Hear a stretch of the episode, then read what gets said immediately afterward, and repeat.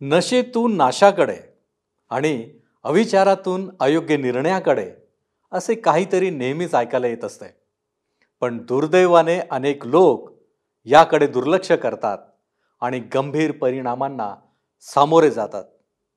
काय तुम्ही त्यातील एक आहात?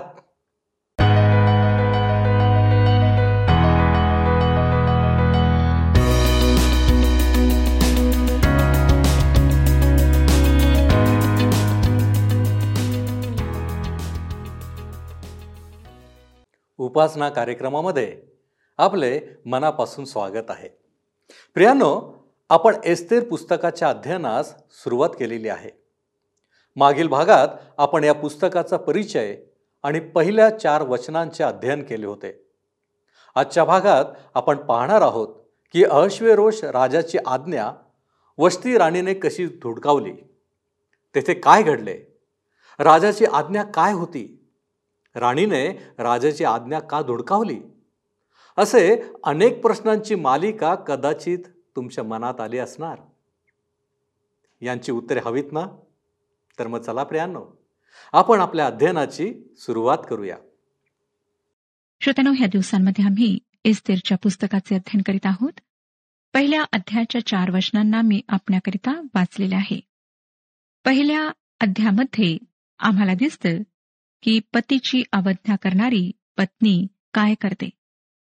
ह्या पुस्तकातला इतिहास मूर्तीपूजक राष्ट्राच्या इतिहासाचा एक भाग आहे आणि हा भाग पवित्र शास्त्रात एका विशिष्ट हेतूने समावेशित करण्यात आला आहे. देवाची योजना शिकवणे हा तो विशिष्ट हेतू आहे आणि ही गोष्ट किंवा हा इतिहास वाचताना आपण ही देवाची योजना पाहणार आहोत. श्रोत्यानो आपण ही गोष्ट लक्षात ठेवली पाहिजे की अहश्वेरोष हे माणसाचे नाव नाही तर ती एक पदवी आहे. व तिचा अर्थ मोठा पिता किंवा आदरणीय राजा असा होतो. फारो ही देखील एक पदवी आहे. किंवा रशियन राजांसाठी झार ही पदवी वापरल्या जात असे त्याप्रमाणे ऐश्वरोष ही एक पदवी आहे. ते या कथेतल्या राजाचे नाव नाही परंतु याविषयी अनेक मतभेद आम्हाला पाहायला मिळतात.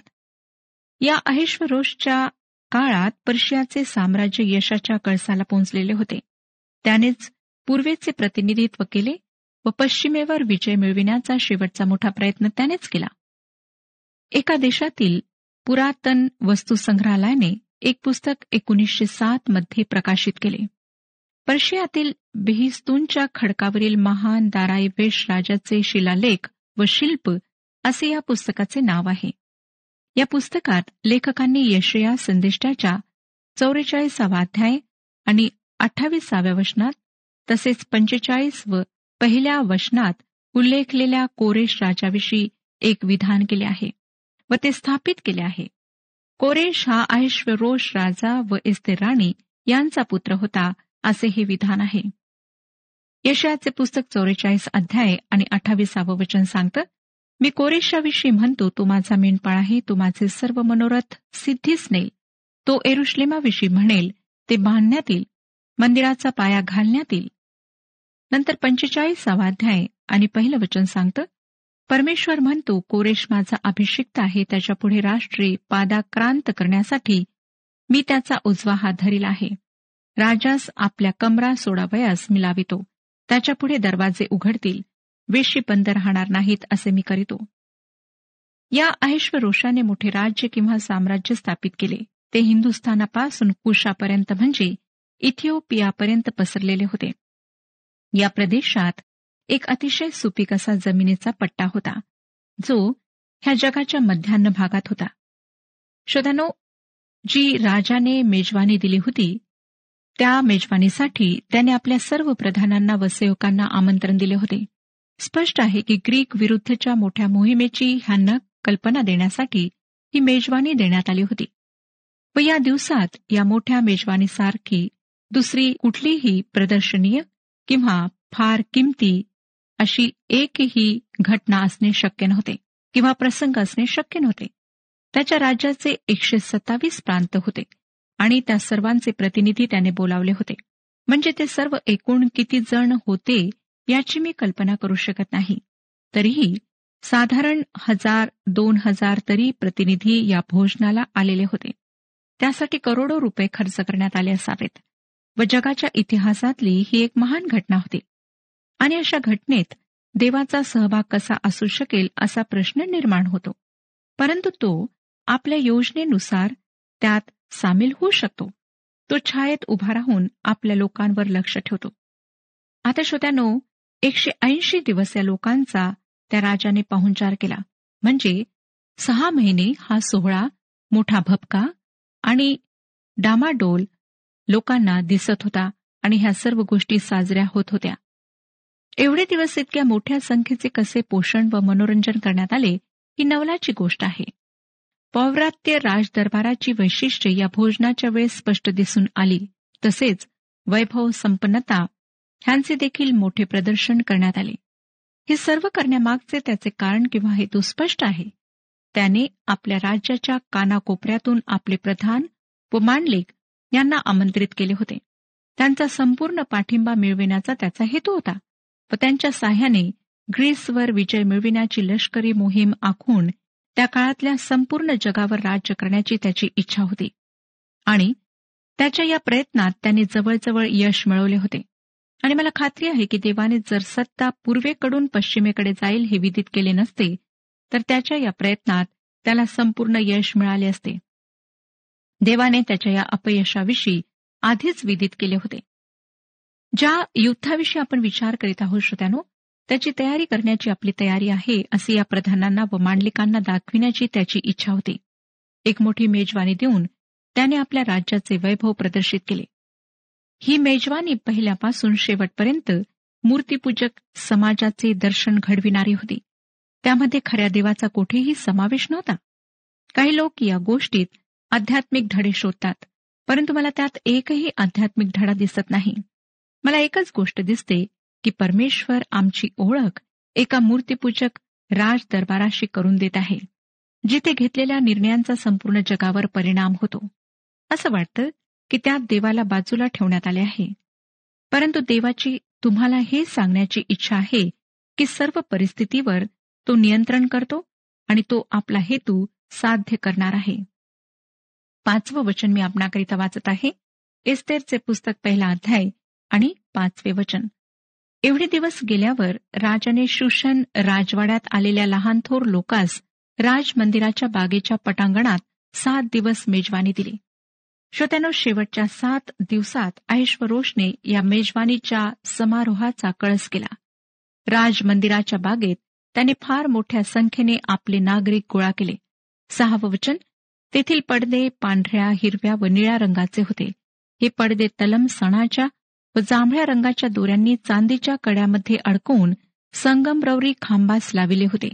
तेथील मंचक सोन्या रुपयाचे असून तांबड्या पांढऱ्या पिवळ्या व काळ्या संगमरवरी पाषाणाच्या फरशीवर ठेविले होते.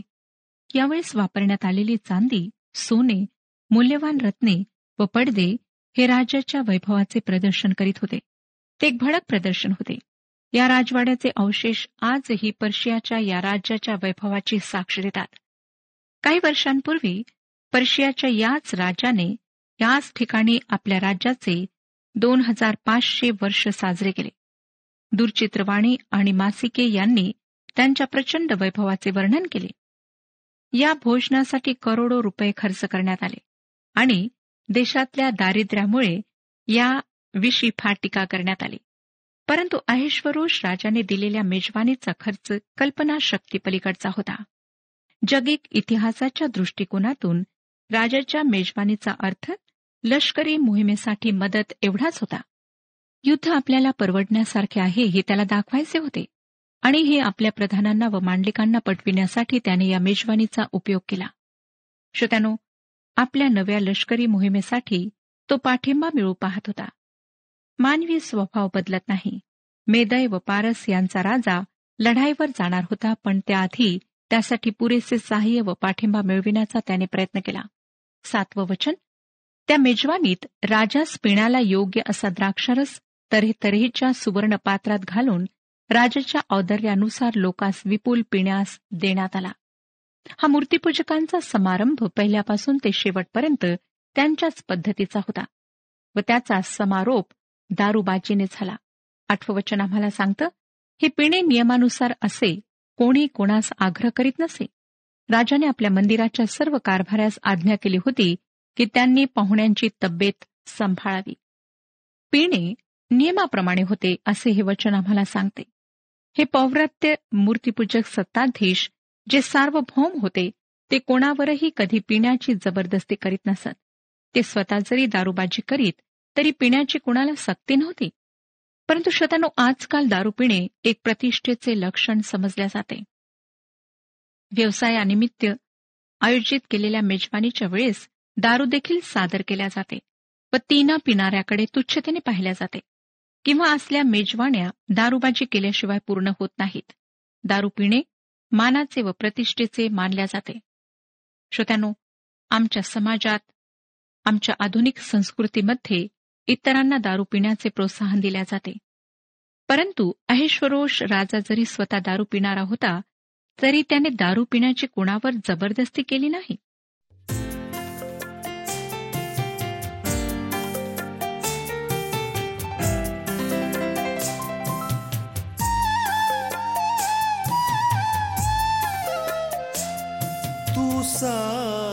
माझ्या जीवाचा आहेस गीत मनाचा.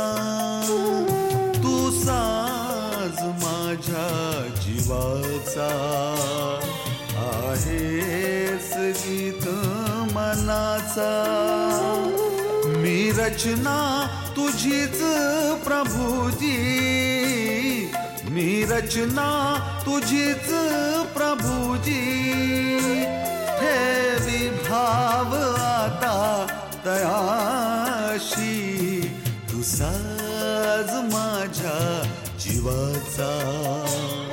आहेस गीत मनाचा.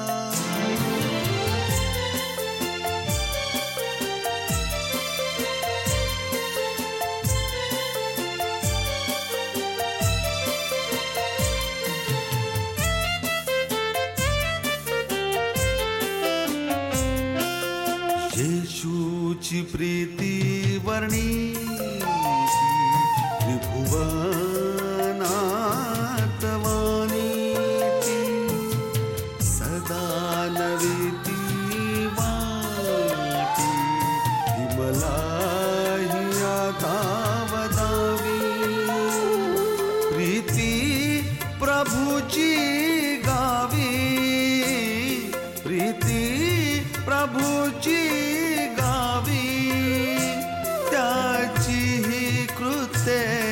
वर्णावी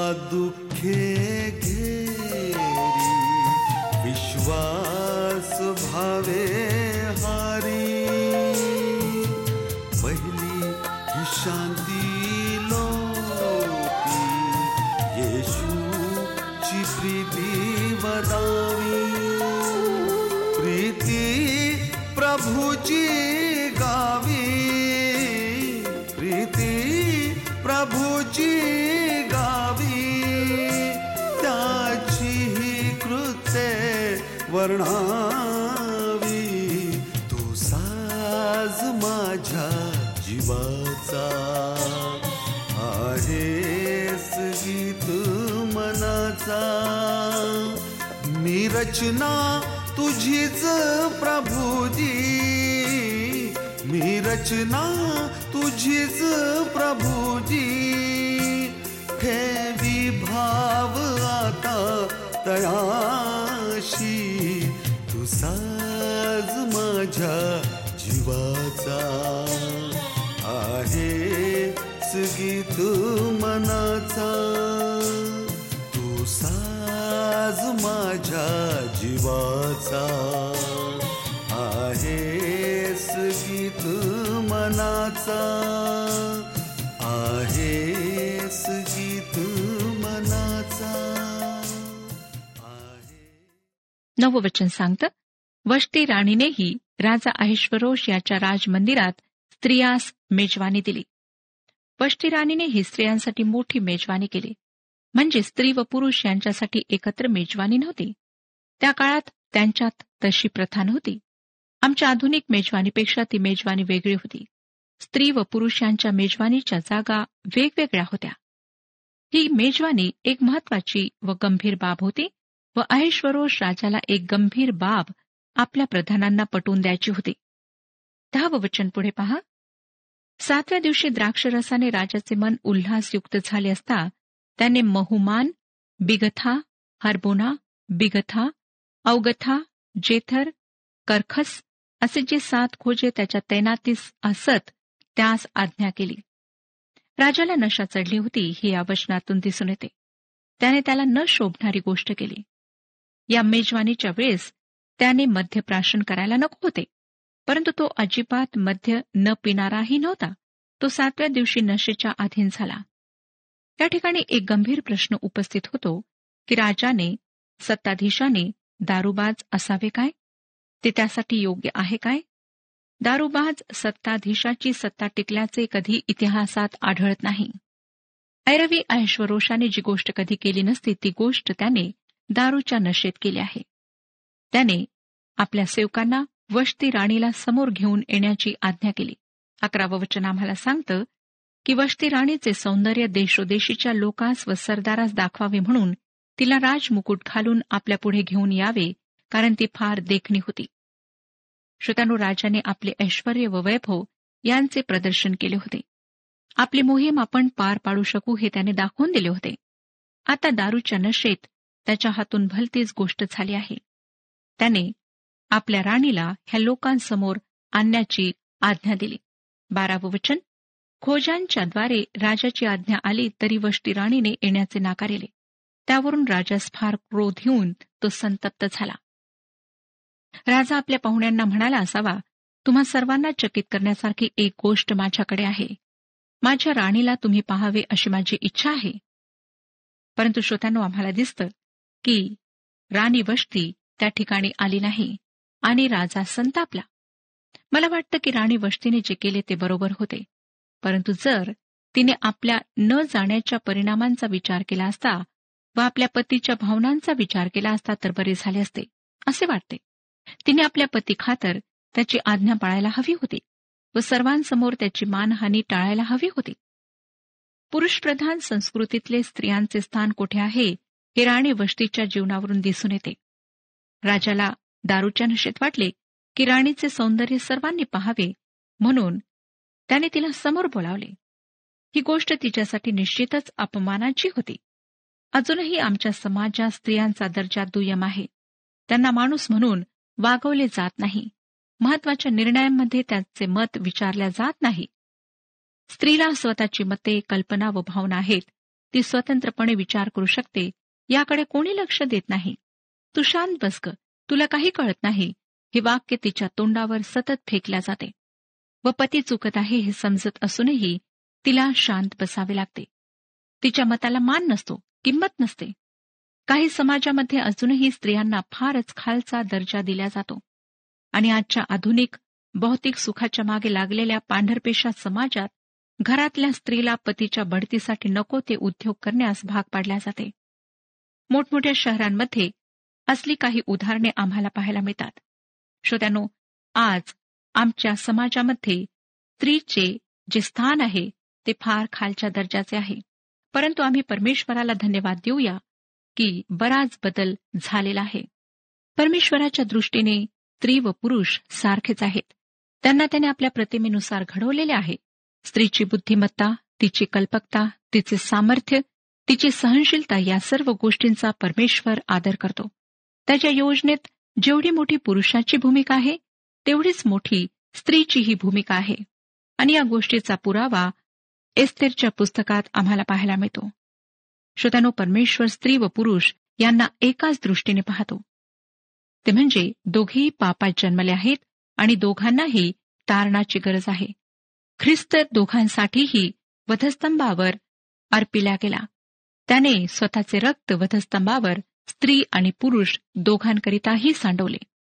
राणी वस्तीने सर्वांच्या समोर आपल्या सौंदर्याचे प्रदर्शन होऊ देणे नाकारले व त्याचे कठोर परिणाम तिला भोगावे लागलेत.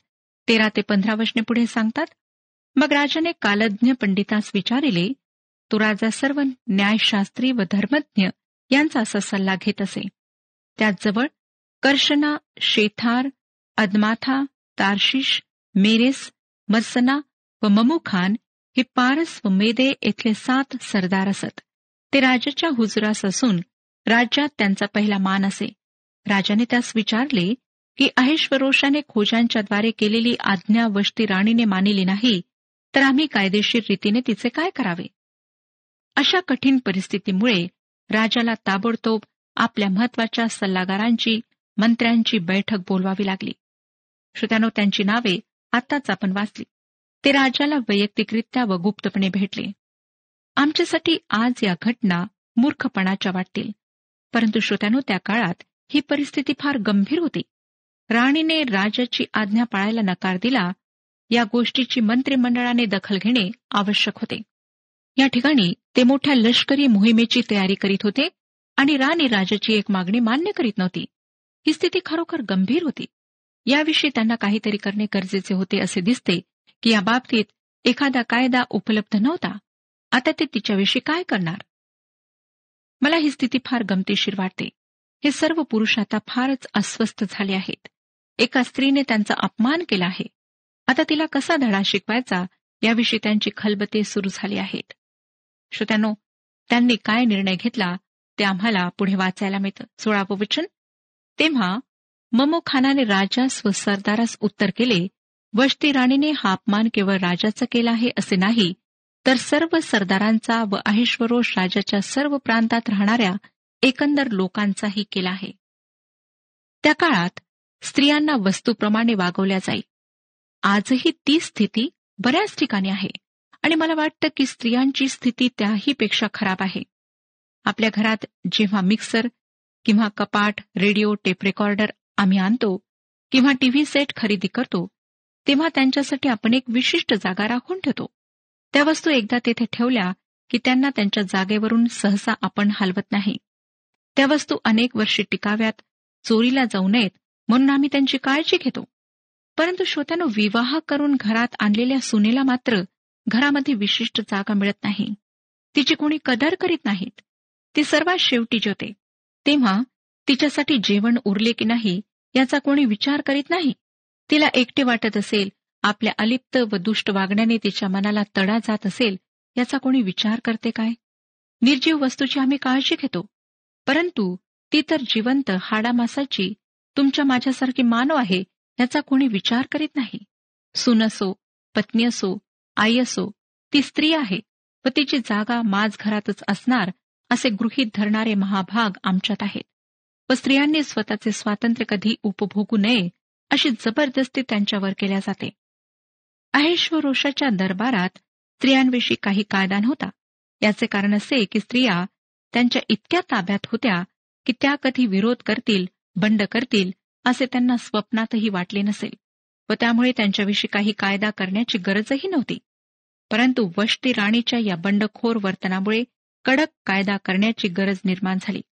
अशा परिस्थितीला ताब्यात ठेवणे या पुरुषांसाठी फार आवश्यक झाले. त्यापैकी ममू खानने सर्वांच्या वतीने आपले मत मांडले. तो मनातून घाबरला होता. राणीचे हे कृत्य इतर बायकांना कळले तर त्याही आपल्या नवऱ्यांकडे तुच्छतेने बघू लागतील अशी त्याला भीती वाटत होती. मला वाटतं श्रोत्यानो त्याला याविषयी स्वतःच्या घरात समस्या असावी. त्याची पत्नी त्याच्याकडे तुच्छतेने पाहून त्याला त्रास देण्याचा प्रयत्न करेल अशी त्याला भीती होती. तो या ठिकाणी म्हणत आहे सतराव्या वचनात राणीच्या या कृत्याची खबर सर्व स्त्रियास लागेल आणि राजा ऐश्वरोष याने वष्टी राणीस आपल्यासमोर येण्यास आज्ञा केली असूनही ती आली नाही असे त्यास कळेल तेव्हा त्या आपापल्या पतीस तुच्छ मानू लागतील. त्याला असं वाटत आहे की घरी गेल्यानंतर मला ह्या गोष्टीमुळे डोकेदुखी होणार आहे. मला या सर्व परिस्थितीचे परिणाम भोगावे लागणार आहेत. खरे तर श्रोत्यानो या माणसाचा अहंकार दुखावला गेला होता. एक स्त्री अशा प्रकारे पुरुषाचा अपमान करते व सर्व बायकांसमोर तसेच उदाहरण ठेवते हे तो सहन करणारा नव्हता. त्याच्या दृष्टीने हे कृत्य उदामपणाचे होते. पुढे आम्हाला अठरा आणि एकोणीस वर्षने सांगतात आज राणीचे हे कृत्य पारस व मेदे यांच्या ज्या सरदार स्त्रियांनी ऐकले आहे त्या राजाच्या सरदारास असेच म्हणू लागतील. तशाने फार अपमान व संताप उत्पन्न होईल.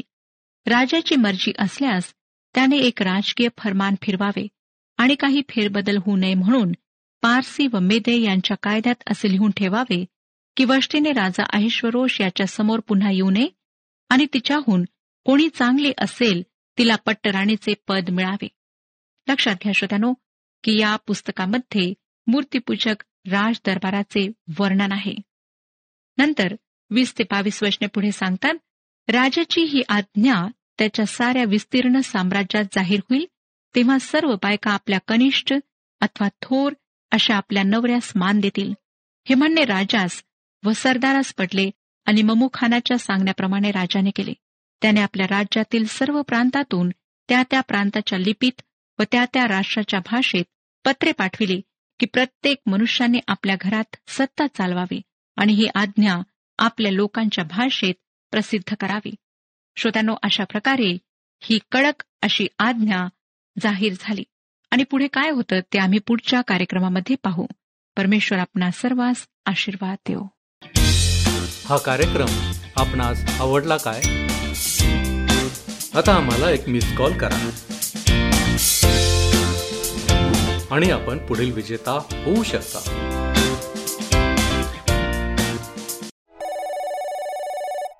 प्रियांनो दारूची नशा ही नाशाकडे नेणारी असते.